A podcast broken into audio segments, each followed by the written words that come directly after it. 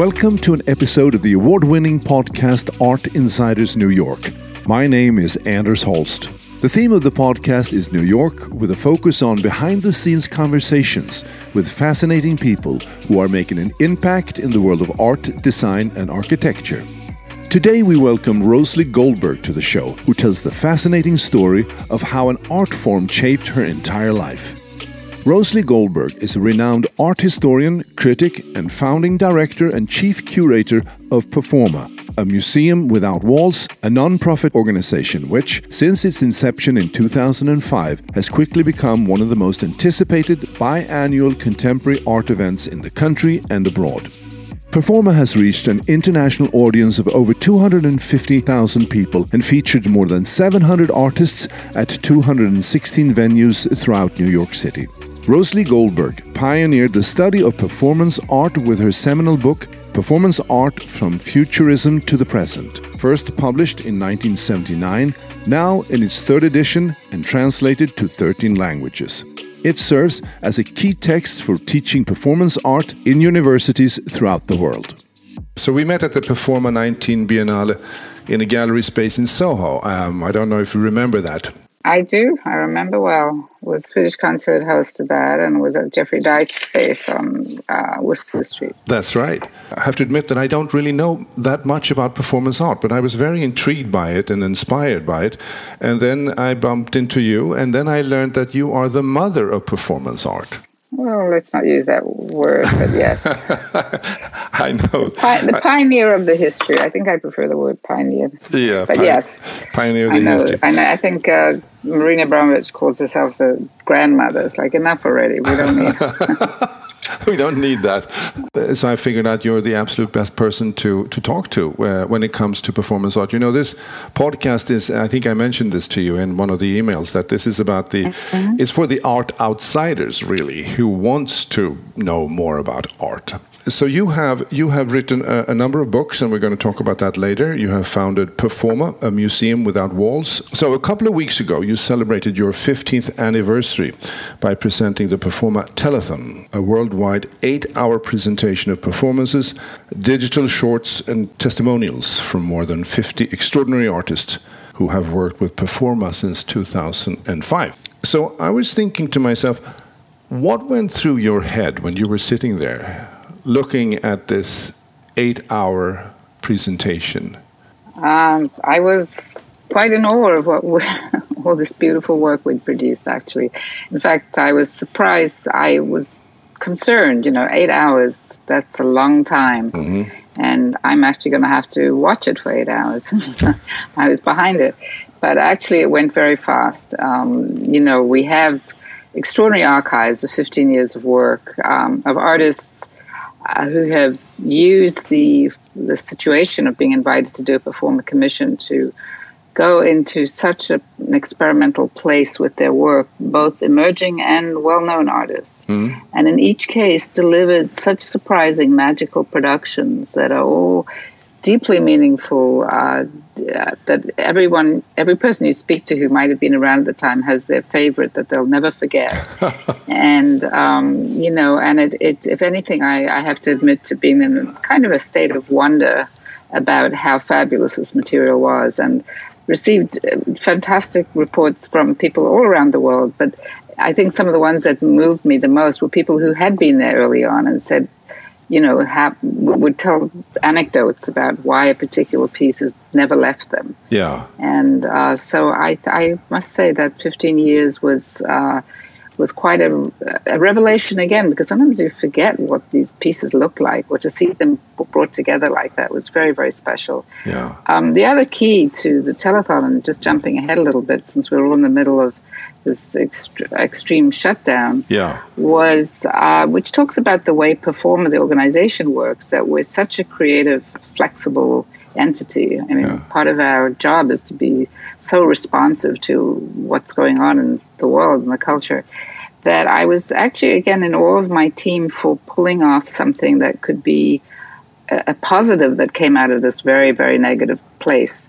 Um, just again to remind you, and I'm sure you've lived in New York long enough to know how important the, gala, the, the fundraising gala is. Yeah. And of course, it's part of the reality of what we must do here as nonprofits um, because of the way we are funded. Um, again, Performa has always taken a completely uh, unorthodox approach to the traditional gala, which we all know what that routine is. Yes, yes. By making those events, re- them, turning them into really important events, not just kind of fun parties, but I'm always so obsessed. You mentioned before education. I'm always obsessed with getting across a particular moment in art history. Yeah. So, to give you an example, we created a fantastic. Uh, one of our early galas was based on the Futurists, which we'll talk about a bit later, a very early group of artists in the early 1900s yeah. in uh, Paris and Italy and Europe. Um, and we we constructed this dinner that was based on a futurist cookbook. We uh, rebuilt some of the futurist noise machines. Yeah. We had people, uh, the, the, entire menu was, as I say, based on this cookbook. It had little manifesto texts in the middle of the food. You know, it was, it was fabulous. Uh, one of the things they talk about is, you know, the, the air and the scents, you know, s, you know, the smells yeah. of the world that we need to be, uh, all our senses need to be you know, in a frenzy of awareness. And so we actually had this special moment where we put scent in the air. Mm-hmm. And this again was all to inform, you know, the 200 guests that were there and who are supporters what this movement was about. Yeah. So part of the Performa Gala has been, and we're going to talk a bit more about this extraordinary history of performance that I chose to write about and wrote this book in 1979 yeah. to show there were these, to, to really explain what what we're trying to do today, you know, where this history has has been so significant to the history of art. Yeah. And so, for example, the futurist banquet we did, we did a, a, Russian constructivist evening that we called the Red Party, of course. Yeah. And everything was red. The food was red. Uh, people had to wear red. Everybody had to come out wearing red clothes. Um, the, the, music, everything we did was from a, that moment in time, but the Red Party, and yeah.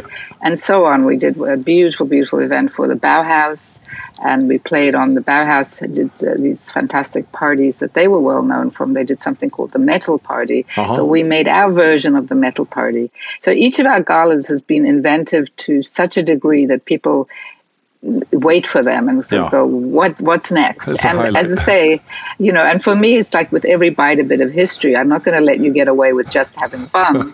you actually, you actually need to learn something. Yeah. So, in fact, the menu, in, including what you're actually ingesting, but the menu that you're reading is also part of that history. So you literally, my job was to make you leave that very special gala evening, which can be so dull, yeah. um, come away going, I had no idea that this is what artists were doing in 1923, you yeah. know, and, and this is why it was going on. So I use every opportunity to explain uh, the relevance of this material. Yeah. So jumping back, so of course with COVID, forget, you know, no more in in person um, galas and you know and most and everyone's sort of doing a zoom gala whatever but our team decided to come up with a, a telethon uh, you know for some grew up on um, who grew up on Jerry Lewis's telethons in this country, which was a huge fundraiser.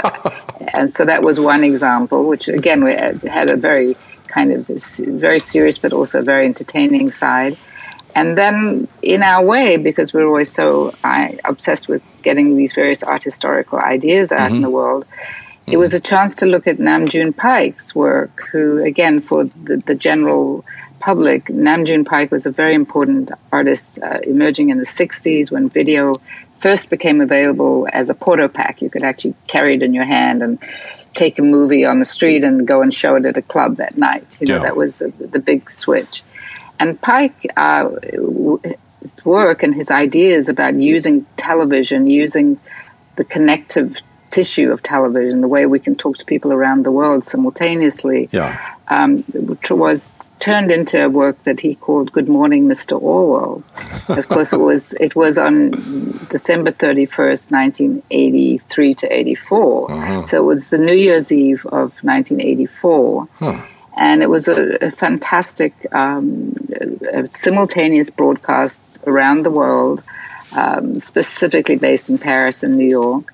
um, of all kinds of artists. And again, artists that you would be very familiar with from that moment in time in 84, which would have been Laurie Anderson, uh, Merce Cunningham, um, uh, David Bowie, uh, you know, just a, a mix of artists, uh, from all different genres participating in this event. Hmm. Okay, so put these things together. Mm-hmm. We decided to let's take a little bit of Jerry Lewis, add a little, add a lot of Nam June Paik because yeah. that was such an important moment, and let's bring these things together and create the telethon. Yeah. And I have to say, the response, both in, internally with our small team, we're only five people, was so sort of invented a new broadcast channel uh, to present this on. It wasn't on Zoom. We have our own broadcast channel, yeah. which we actually established almost two years ago. And that's another longer conversation. So I'm just bringing up to date with the telethon. Um, so the telethon was both a highly inventive, creative response to COVID that actually takes us into entirely new territories. And to me, that again explains a little about the way Performa works. We're very adventurous. We we're, we're here for artists to take on entirely new ideas that maybe, you know, in the in the current the last 25 30 years mm-hmm. of you know art art fairs and art biennials and mega exhibitions and in mega spaces and museums uh, that you often don't get that um, that energy and excitement that brought me to New York when we were all living in Soho and yeah. lofts were two hundred dollars a month, and there was this sense of the artist community generating really new ideas and. Yeah. That again is one of the roles of Performa, Without being sentimental about the 70s, was to say we need this community again. We need an opportunity to make work that's not about the marketplace, it's not about a huge museum exhibition, but that really takes us into new areas. And again, that's where the telethon has brought us just two weeks ago because we're really rethinking what is this idea of being, since we're all online and probably will be for a much longer time. Yeah. How again do we use the com- the screen, whether it's your computer, your laptop, or your telephone, as a place for aesthetic and intellectual discovery? Mm-hmm. And that's been what's driving us. So, uh, many parts of the way we think, both in terms of art history um, the history of visual art, the history of visual artists making performance. Yeah. And one of the early definitions I use, because it's a difficult world to describe in, in one sentence, is, is live art by artists, mm-hmm. which is, a, in a way, an easier way to describe it. Um, and and then also you know, one of my favorite mottos, which has become sort of entrenched in Performa's uh, mythology, or not mythology, in reality, is is 100% risk, 100% trust. uh, we, we, ask artists to go off on a limb and yeah. produce work that they've never done before, and we don't know what we're getting. And they don't know what they're giving us, but yeah. there's 100% trust that the artists that we just choose to work with, that their imagination, their all elements will come together. And that was, again, to me, the ultimate um, success of the Performa Telethon and the response we're getting is 100% risk. We had no idea what we're doing. Yeah. We, we, were not a TV company. We've never worked in television. We, we built a studio. Actually, Pace Gallery was very, very terrific and gave us their new seventh floor, which they're using for performance. Wow. We built our own perform uh, studio. We ha- we worked with an art group that actually does uh, broadcast, and we took off in a completely unexpected, unheard of direction. So.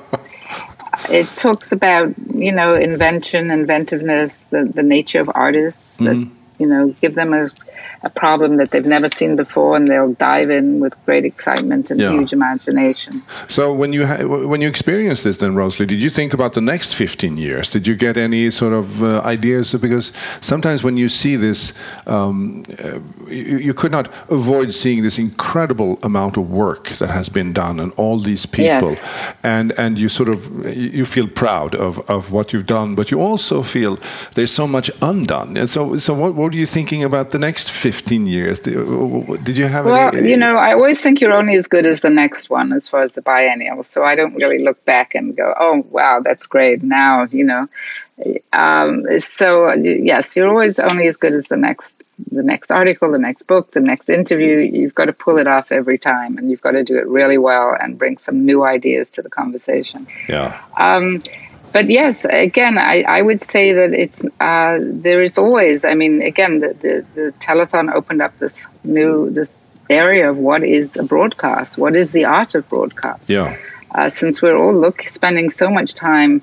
Uh, I mean, I'm somebody who's never watches television, you know, to the point that my husband begs me to sit with him now and then. To, come and come and watch the series. You know, I'd much rather go and sit and go and read. But um, yes, I'm watching the the screen and how much you know we're, we're seeing fantastic all kinds of things that we're looking at and, and, wonderful documentaries that have become so important.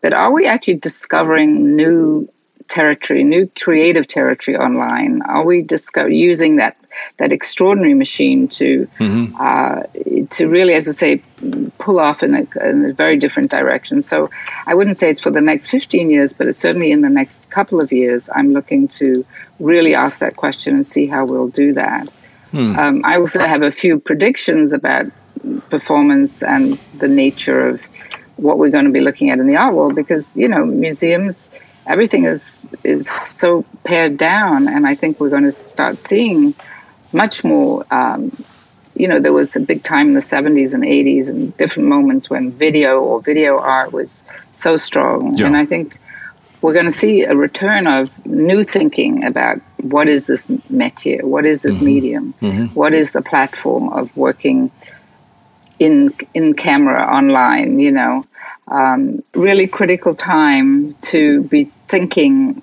You know, it, the the rug's been pulled out of everybody under from everybody. Yeah. And again, I would say that the museums and galleries have not been ready for it in the sense that I think digital was always, and this is no single.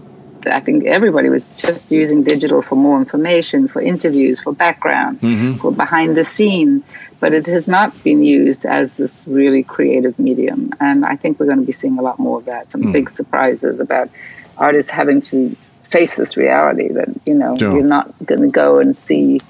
You know, it, it, it, just it shifts things in a very big way. Absolutely. So that's as far as I go with trying to predict performance art how would you how would you define that? Because uh, when i look at this uh, and in my experience i've i've seen things that really touched me. Powder her face. I don't know if you saw that opera no. With mm-hmm. a lot of naked men coming into, and they were all singing, and, and, and it was it was an incredible. Uh, I saw it at BAM, and this Pina Bausch. I've seen her, you know, water ballets and stuff like that. And then I'm thinking mm-hmm. about, uh, you know, Sleep No More at the McKittrick Hotel. I've been there a couple of times. So right. how yeah. how do we s- sort out all these things? What is what, or is it just a mixture of everything? Yes, I think there there are absolutely clear links between all of them. Mm. Um, I know. I don't know if you saw the Ivo van Hove production. At um, have you seen his work at all? No. Another theater director, really extraordinary. He did network on Broadway. That was his recent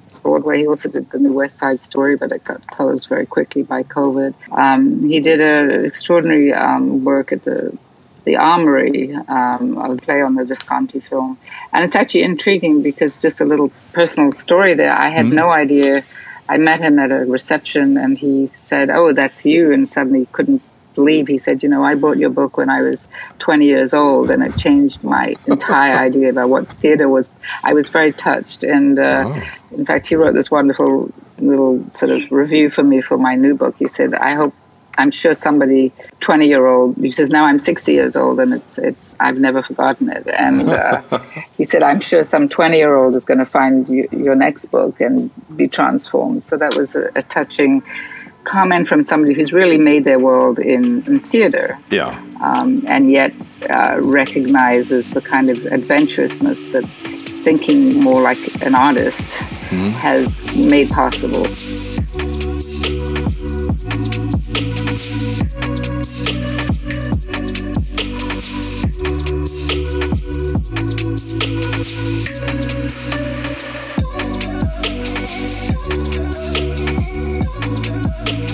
Let's go back a bit. Uh, again, for the general listener, you know, what is this thing called performance? Mm. Um, you know, it's it's uh, it's the as I say, the simplest uh, non-definition definition is live art by artists. But if we look back, um, you know, in the 20th century, let's say, I think there's such a history of already the 20th century was very much a multimedia history, you know, of art. That if you think of films that Léger was making in the 20s, you think of the books that Picasso and his cohorts were making, and uh, the Surrealists and Apollinaire. There, there's always been huge crossover between poetry, language, music, dance, film at, at this avant garde sort of on the edge of mm. discovery always. And so, not very rarely mainstream. But then, you know, again, go back to Isadora Duncan and how she turned people's heads around about dance in the early 1900s. Um, she went to Moscow. She, you know, she she was followed very closely by again those watching how culture was being shaped. Um, so there's a huge history of all these interrelationships between artists, musicians. Erik Satie doing the music for production in Paris in 1923 with uh, Picabia and again Duchamp and the, these endless conversations about sound or language or the film. Of course, I'm sure you know Dr. Caligari's Cabinet, a mm. famous uh, expressionist film where the set is painted and made by artists. There is such a rich history, um, even before we get to the contemporary world, mm-hmm. of artists working between disciplines. You know, um, it's it's really been so long since, it, it, as I say, the early 20th century. The the the Russian Russian constructivists working in theater, in dance, in film, the Italian futurists insisting, no, art is, you know, we're going to create this new movement called futurist. We're bringing a group together and we're having one architect, one dancer, one filmmaker, one theater person, one musician, hmm. one sculptor, and on. This and, and pulled pull together by the poet Marinetti. So again, looking at from the earliest 20th century, there's been this decision um, in, in, by groups of artists, because that was much more kind of way to get together.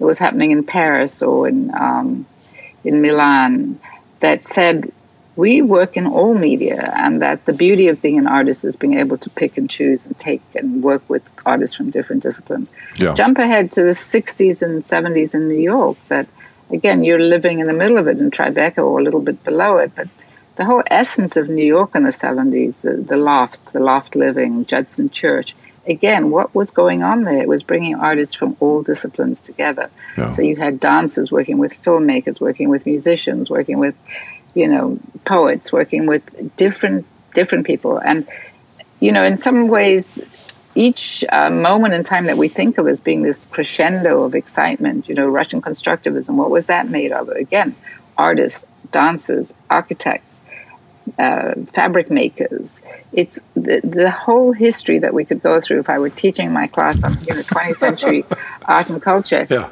Is about these times when people from a lot of different disciplines come together.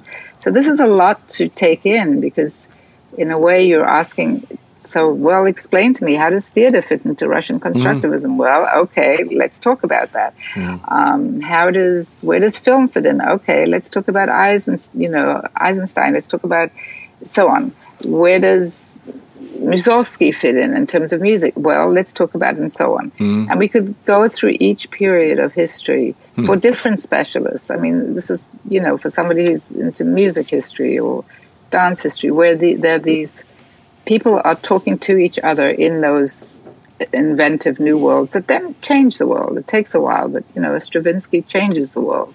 Yes, people famously got up in the middle of Rite of Spring and stormed the stage and screamed and booed. But they love to do that in Paris with theater, you know. but you know, and then he becomes part of the the canon, as they say, or Philip Glass and Steve Reich doing minimal, so-called minimalist music. You yeah. know, the beginnings of that period was also they were a downtown phenomena. They were working in this almost this protected world of the, of the avant-garde. Yeah. And only much later, now if you go to to Juilliard as a music student, of course you you learn about Phil Glass as the, the extraordinary figure or Steve Reich of of the history of American music. But uh, in the 70s, when I first met them all, the, the, the sort of the the orthodoxy, the, those guarding the history, we're not looking at that work in the same way. So again, this time lag. Hmm. But so okay to sum up that point is to say that the 20th century is is is about artists working in many different disciplines um, and it's a it's a big story to tell and the museum today more and more is creating events that people will be slowly taken down these many different paths to understand that crossovers and that arts communities, whether it's in Paris in the 20s or Vienna in the 60s or, you know, wherever we're looking at, art communities form around a moment in time, a, a political, mm-hmm. social time. Not surprisingly, you know, they, they come together and there's this, this uh, confluence of thinking about the times in which we live. It's a complicated story to explain, but I, I think I'm trying to show that artists you know, if you're an artist, you, are not separating yourself and saying, I'm a painter and yeah. I work in my studio every night and I just think about painting and, you know, my head is only about painting or I'm a sculptor and I only look at sculpture.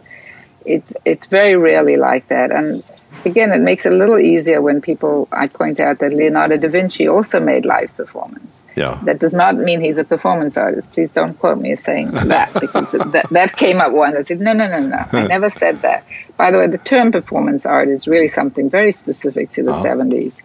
And it's, it's a tough term to use now because I avoid it whenever I can. Uh-huh. Because again, it separates it from the art world. It, it doesn't show that these are artists you know, Marina Abramović is a visual artist, an extraordinary visual artist. She understands space, she understands sculpture, she understands the dimensions. She, she's she's a visual artist who also makes performance, but she can draw, she can paint, she can, you hmm. know, she's she's a visual artist. Um, I think, you know, it's it's a. I'm always trying to wean people off using the word performance art because it's so specific mm-hmm. and it separates it from contemporary art the ongoing history. So that's interesting. So you, you, you make a distinction there. Performance art or a performance artist is something more narrowly defined. Is that correct?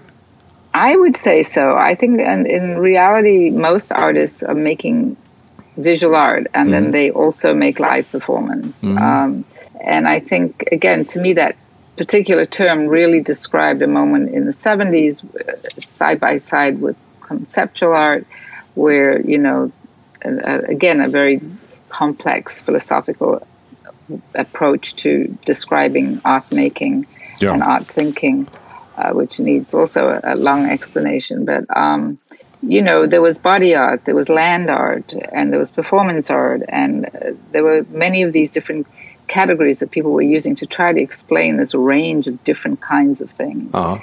And it's a term that, that works, and yet it doesn't, because again, people, you know, people say, who's your favorite performance artist? Yeah. And I, I can't separate that. I feel if I think of an artist like, again, a, a, a, he's always a wonderful example to refer back to and being historical, people feel safer if we talk about Oscar Schlemmer oh, yeah. and Bauhaus, and uh, who, you know, who really saw himself split down the middle. He talks about a lot in his diaries uh, of being a painter and a dancer. Yeah. And if you go through in more careful detail about his teaching and the way he ran his studio at the Bauhaus and the, the thinking also at the Bauhaus, again, let's remember the Bauhaus was about all disciplines all the time. Yeah. Uh, this idea that you, you could come and study architecture, but you could also study all, all these other disciplines and mm-hmm.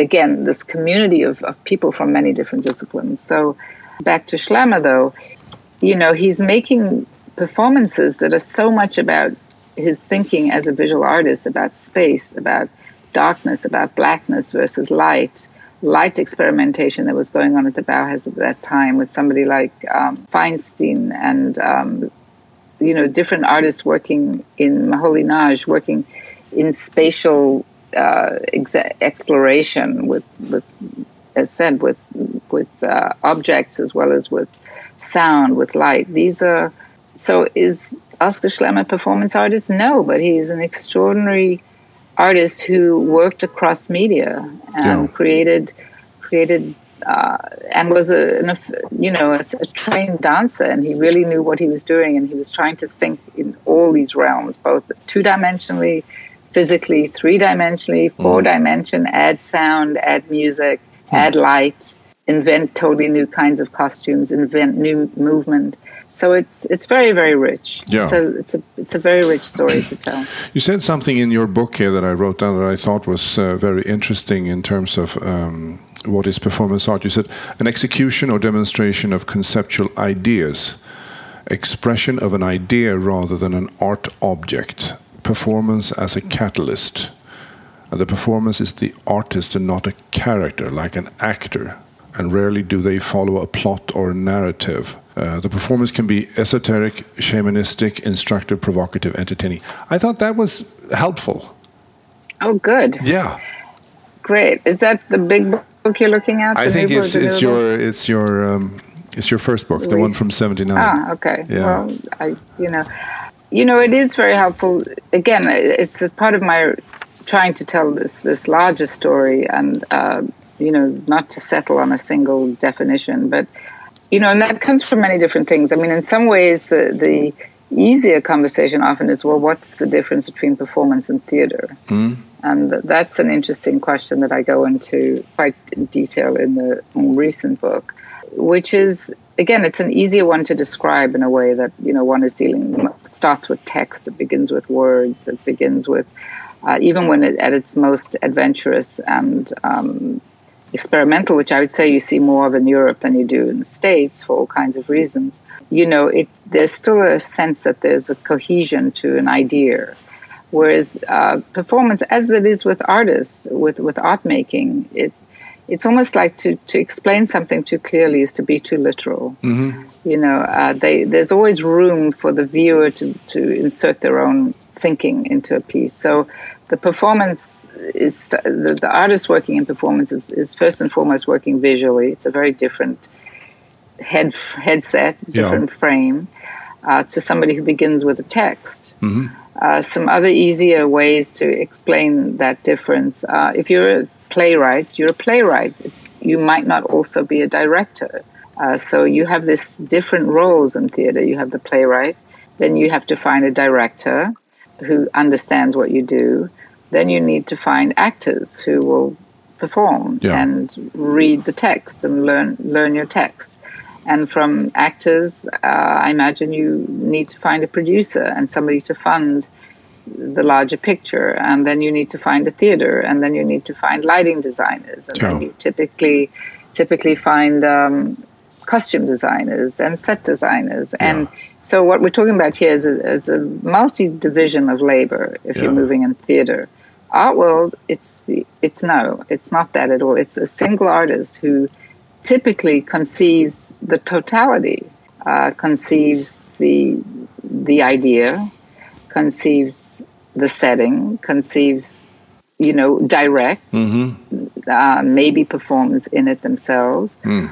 Um, designs whatever costume, designs brings what you know maybe acquires you know as work gets more complex maybe brings in other partners but there's still you know there's still only one person driving the Porsche yeah. there's, there's one driver yeah and everybody else is with that person paying attention to that artist's vision yeah these are big big differences another I remember having a wonderful conversation with Elmgreen and Dragset Michael and Ingar and they said also how quickly you can move into doing a performance in the art world, i.e., all those steps I mentioned. You don't need to go through those steps. If you wanted to do something next week, yeah. and you have a really brilliant idea and you want to take over a certain space, uh, whether it's on a street corner or wherever, and there's there's room for you to move pretty quickly and to execute something without permission from the you know all these different factors that are arrived. So in that sense, it's it's a very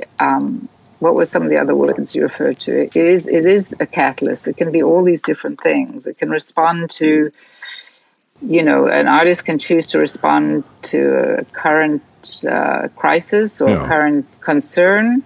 It doesn't mean they have to, and and act, you know, find some way to execute that. That's that's very public. That doesn't mean going into a studio and creating a painting and you yeah. know, but that that has this interface with the public. So many reasons why somebody would choose to do a performance. I like the, uh, this uh, sort of multidisciplinary collaboration. I mean, you, you, look at other areas, for instance, in education, where you put in, you know, students and they learn different subject areas, you know, discipline right. that are very separated. And there are other who tries to use cultural history as the base for some integrative learning. And you also see it in, in medicine, where you have different specialists. Now, you have a sick patient, but you only get a, an op opinion from different people, but they never seem to cross over borders. So when I I look at your background, you also have a very wide scope. How do you work as a curator for performance art, which would mean then that you need to know a lot about different things, right? You, it's not just one person who drives the car, as you said before. You yes, have to I, have you have to be knowledgeable, or at least you know have an opinion in in, in other. Right, in other right. So how does that and work I, for you? I love you say well, it, it's uh, both a personal history as well as um, yes, I would say you're absolutely right. In fact, I often think of myself a bit like, you know, the Chinese juggler that's keeping plates in the air and they've got to keep running from one place. You know, they'll end up one side and oh, the other one's about to fall and you've got to keep running back and forth to keep all the plates in the air. Yeah. I would say, um, certainly when I wrote the book in 1979, I really did immerse myself. Um, at that point in time in the history of theater. You know, what do we know about Appia? What do we know about early days of stage sets. You know, what is the history of the stage set? What is the history of theater? Yeah. Uh, I certainly uh, was, you know, following what is the history of dance? Where do how far back do we go? Where does the ballet dancer come in? Where does, you know, Ruth Saint Denis? Where, what is the history of dance? What is the history of film? What is the history of music? So you're right. It does demand uh, an awareness and a obviously one has to take pleasure in all these different factors mm. and trying to constantly like the chinese the proverbial chinese juggler trying to constantly stay current with all those elements including of course politics and society and what what's happening so it is trying to keep a lot of different threads together which you know as a cultural historian um, that's what we do so you know so that that crossing disciplines. I think a lot of that also came from um, growing up in South Africa, which I think is a very important part of my my DNA. Mm-hmm. Um, not only the the the politics, which was profound and uh, disturbing, and something that one was very aware of from a very very early age. It's like watching some of these four year olds dealing with Black Lives Matter or you know COVID and seeing that they they understand it, they know what's going on.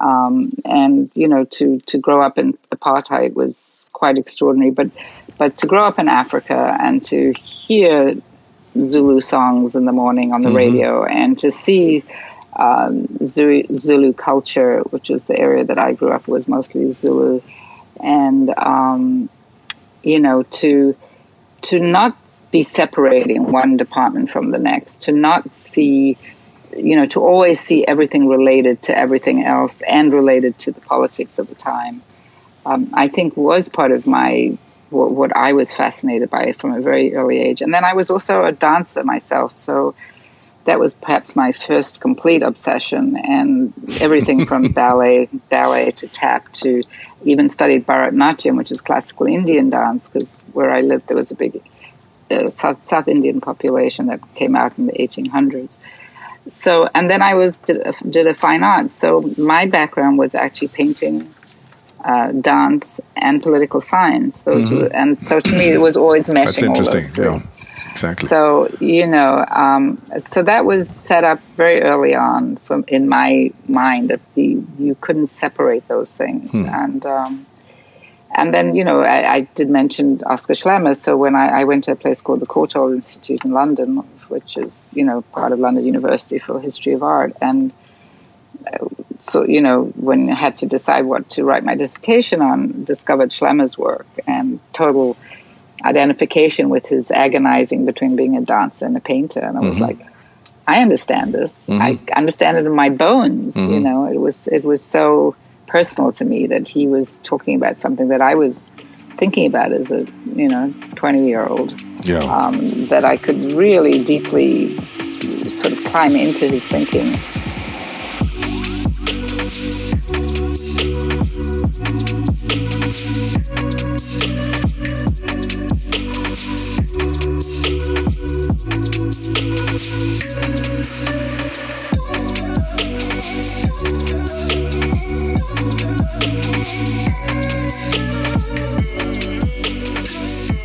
So, was there a time when you thought about becoming an artist in either in either painting, drawing, or, or, or dance? I mean, uh, were you were you thinking about what discipline should I pick, or were you thinking about why can't I, I pick a discipline? Dance was something that the most was the, the heaviest, but I also you know, again, I can say this now because I don't paint anymore. But I was I was very good at painting and mm-hmm. and and all of that. I could do it, but I didn't see myself as moving in that. But I certainly had a um, a very strong sense of dance and that mm-hmm. as a possible move.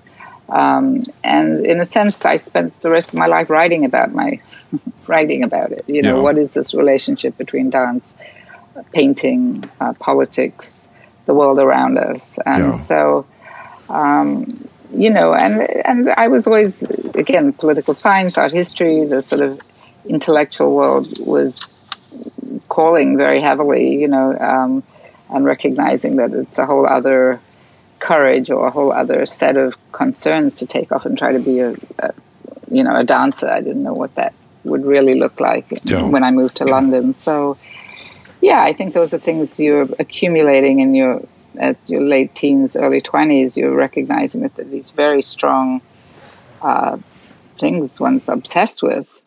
Um, and then they all accumulate in some magical way. I'm always telling my students or my children who are now grown, you know, it, you, none of it's wasted. You bring it all together and somehow it comes together to shape who you are. Yeah. Um, so yeah, it, I, you know, sometimes there's that question: How come I wrote that book? And I think it is about these just these factors that come together that um, you know why is it that i wrote that book in 1979 and how come that book is still in print 40 years later um, and you know and yet I, I, still have so much more to say about it i became director very at a very early age of the gallery at the royal college of art in london and uh, to my surprise i couldn't believe I got the job because I'd never run a gallery before and I'd never curated before.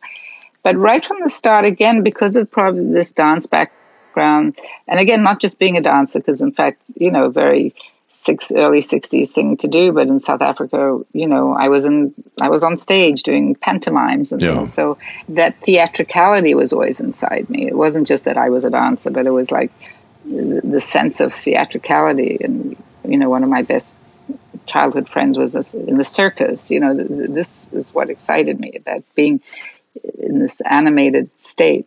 So, uh, and as a director of the gallery at the Royal College, right from the beginning, I think my first exhibition. There was actually Giulio Paolini, who just had a beautiful exhibition at the Marian Goodman Gallery, uh, very conceptual work, but at the same time, I was showing Brian Eno in music and the Kipper Kids, who were this completely crazy, amazing duet who uh, did performance, and throughout my tenure at the gallery, there was always performance going on.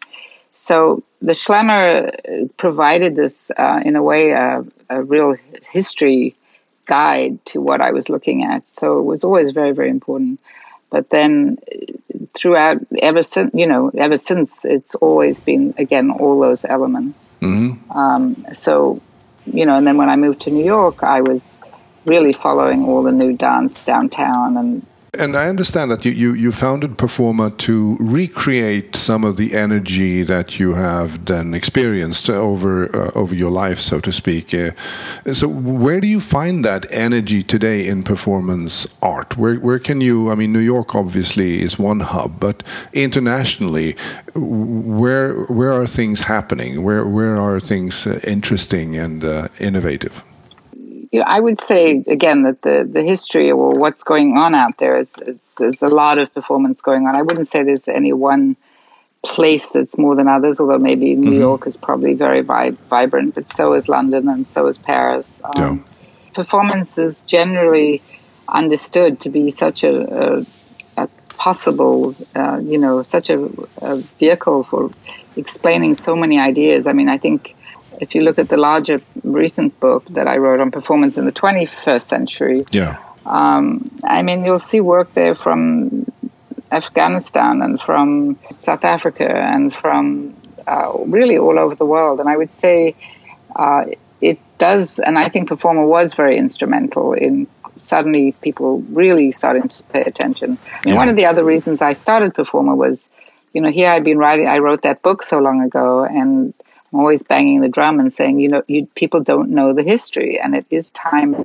that that history. So I would say there were three key reasons. One was to grab hold of that history and say, this is nonsense. It's time it was understood, and I need a platform to show that history. Yeah. So one thing that drives performance is really I, that's why I call it the museum without walls is that we're showing this ephemeral material, but I want to go back and show you what they were doing in the Renaissance. I want to show mm-hmm. you what you know what people were doing in London in the in the 20s or in the 1800s of events and how those fit into the history of art as we know it. Um, but the book, my book that I wrote in 1979, which establishes this 20th century history, yeah. was in a sense a a rewrite of the 20th century. I wanted to go back into the 20th century and open up all those spaces where performance had not been explained. Yeah. You know, what were the surrealists doing? What what, what did that mean? Yeah. We all or we all know that Dada came out of Zurich and it was happening during First World War and the horrors of First World War and a lot of artists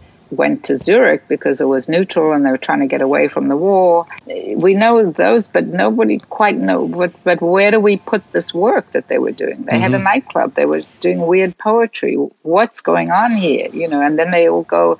Some of them go back to Berlin, and then Berlin has this Berlin Dada, and then they go back to Paris and create surrealism. Like, what's going on here? So, I feel I was explaining those parts where it was just glossed over because no one could figure out well what what is Dada and who is a Dada artist and so what? So these guys were in a and ladies were in a club in, in Zurich, but what did that mean? And yet mm-hmm. it totally shifted what we understand about 20th century art. And, yeah. you know, similarly with Russian constructivists, you go, what was going on here? What were these, what were the events on the street? What was new dynamic kind of graphic that they were using? What, what, why haven't we had this explained? And so, in many ways, it's a revisionist art history of the 20th century. It's like, mm-hmm. hold on, there's, you know, if you read in detail, again, I'm t- going through very art historical detail, but, you know, if you want to understand Jackson Pollock and then to Allan Kaprow and the happening,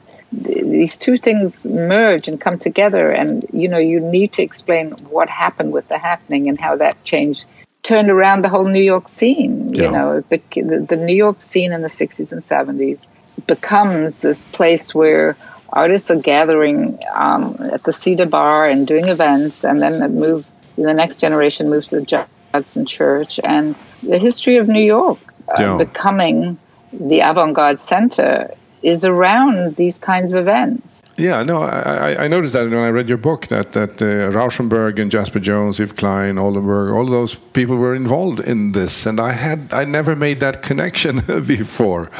You know, you exactly. only see their art, and, right? But you don't understand right. the context of how. And that was a, a nice revelation to find, and that's why I started this organization because it's like I've been trying to point this out for so long um, there was actually a moment a couple of years ago. I was at the Tate Modern, and there was a beautiful um, Malevich exhibition. Mm-hmm. And I've always wanted to argue, and you know, people talk about the first abstract painting, the, the, the first all white or all black painting, and it's always typically presented as 1917. And I want to go, hold on, hold on. He did his first abstract painting as the set of a piece that he did in 1913. You know, mm-hmm. you're missing, but because it was a performance, ah. it wasn't given its place in art history. Mm-hmm. So the point being that that set then influenced his future in abstraction, you know, yeah. and that very, very important figure as an abstract painter. And I was finally vindicated actually in the Tate show. Um, there was an entire room, a large room uh-huh. that said 1913 victory over the sun. And it had a beautiful quote from Malevich that somebody put on the wall, a wall label saying, if you want to understand my work, you must understand Victory Over the Sun, which was a performance that he did with, you know, with these, with again, a group of artists who were musicians, poets, and so on. Yeah. But that piece, because it was performance, was not understood. And this quote had me like, almost like, thank you. Yeah. you know, this is what I've been trying to point out for years that, that performance shifts or changes or it's a place to experiment yeah. that allows the artist to come up with things they had no idea they were heading towards. Yeah. And one other example, I mean, a recent exhibition, a beautiful exhibition of Rauschenberg at, at MoMA, and it was also it was stunning to see how the work comes to life and enters an entirely new territory with these installations, with the, the work that he did with Trisha Brown, the choreographer. And each time there's a collaboration with Merce Cunningham or with Trisha, um, it transforms the next body of work. Yeah and I, I, loved it actually. I think there was a Peter Schjeldahl review in the New Yorker of that show, and he said, "Who knew?" Mm-hmm. You know, Rauschenberg was a performance artist. You know, yeah. and it was almost like, again, you know, for artists, for beautiful writers like Schjeldahl, he doesn't typically pay attention to that either. And yeah. he came out with the same response to Picabia. He said, "Had no idea that this is."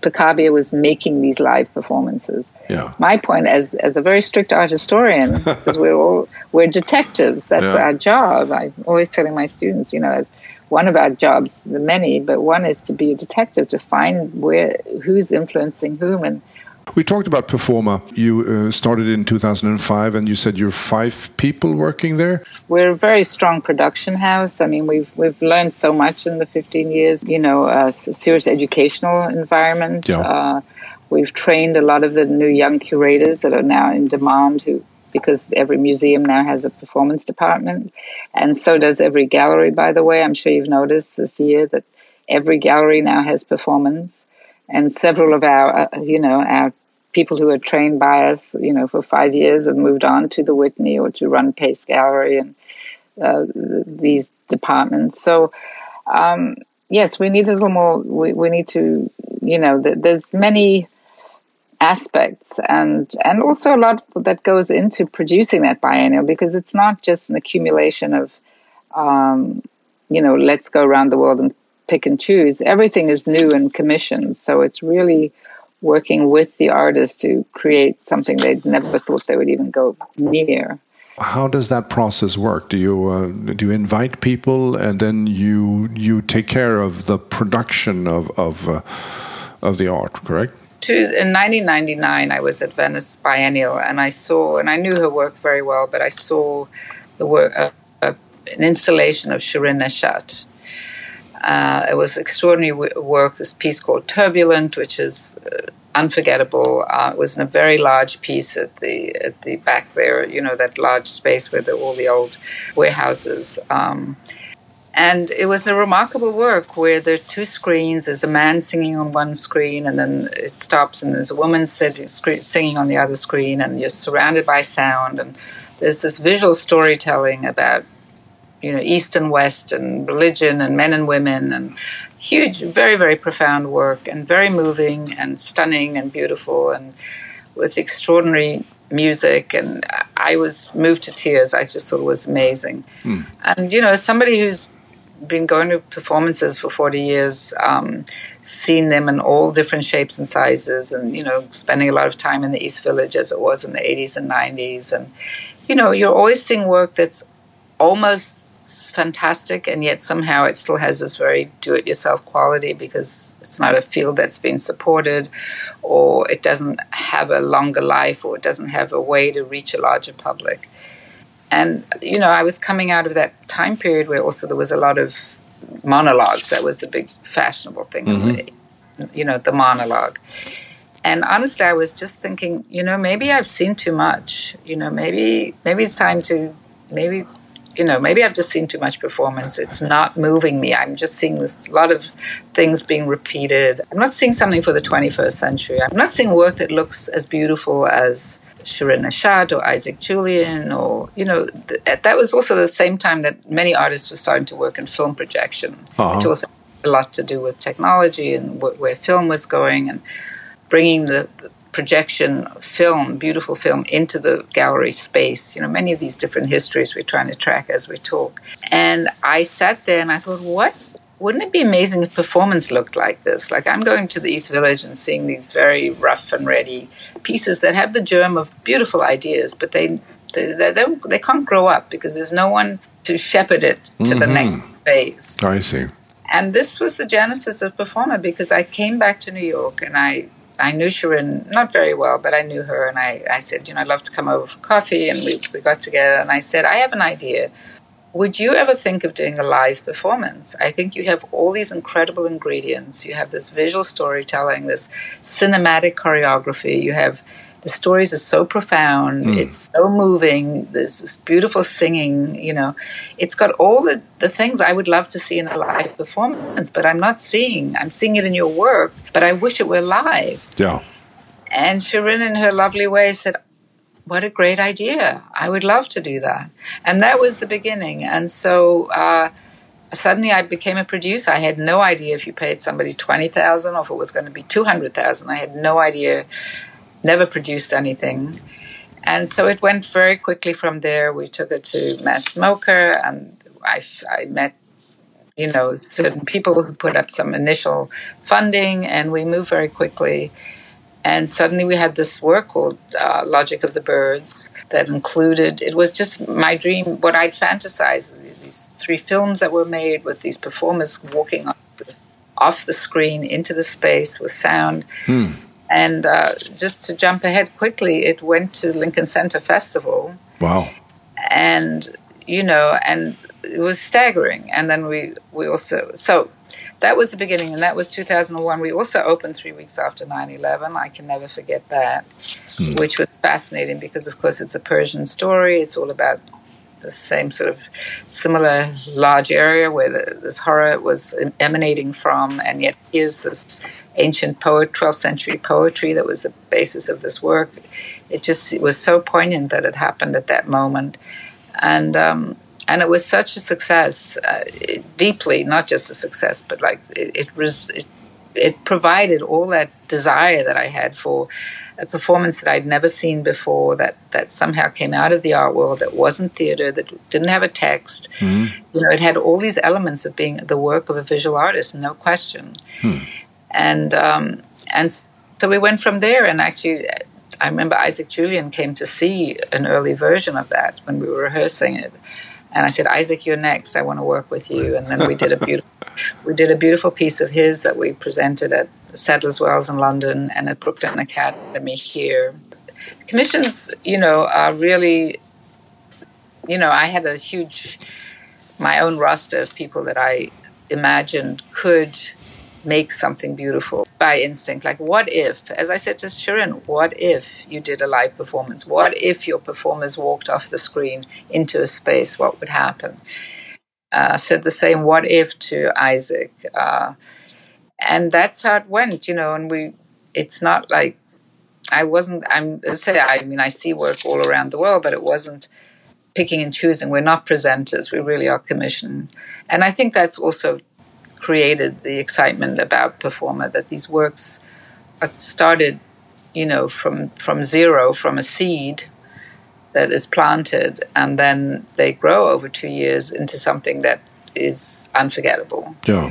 The same could be said from Rashid Johnson was a similar kind of evolution of waiting many years to say, whenever you're ready, just let me know. And hmm. he came came up with a brilliant idea that he then said actually led him into directing his first film because he had so much pleasure from creating this work with us that was him directing a play of Amiri Baraka's Dutchman. But he chose to present it in the, the Turkish bars on 10th Street, and that's another story. But it was brilliant.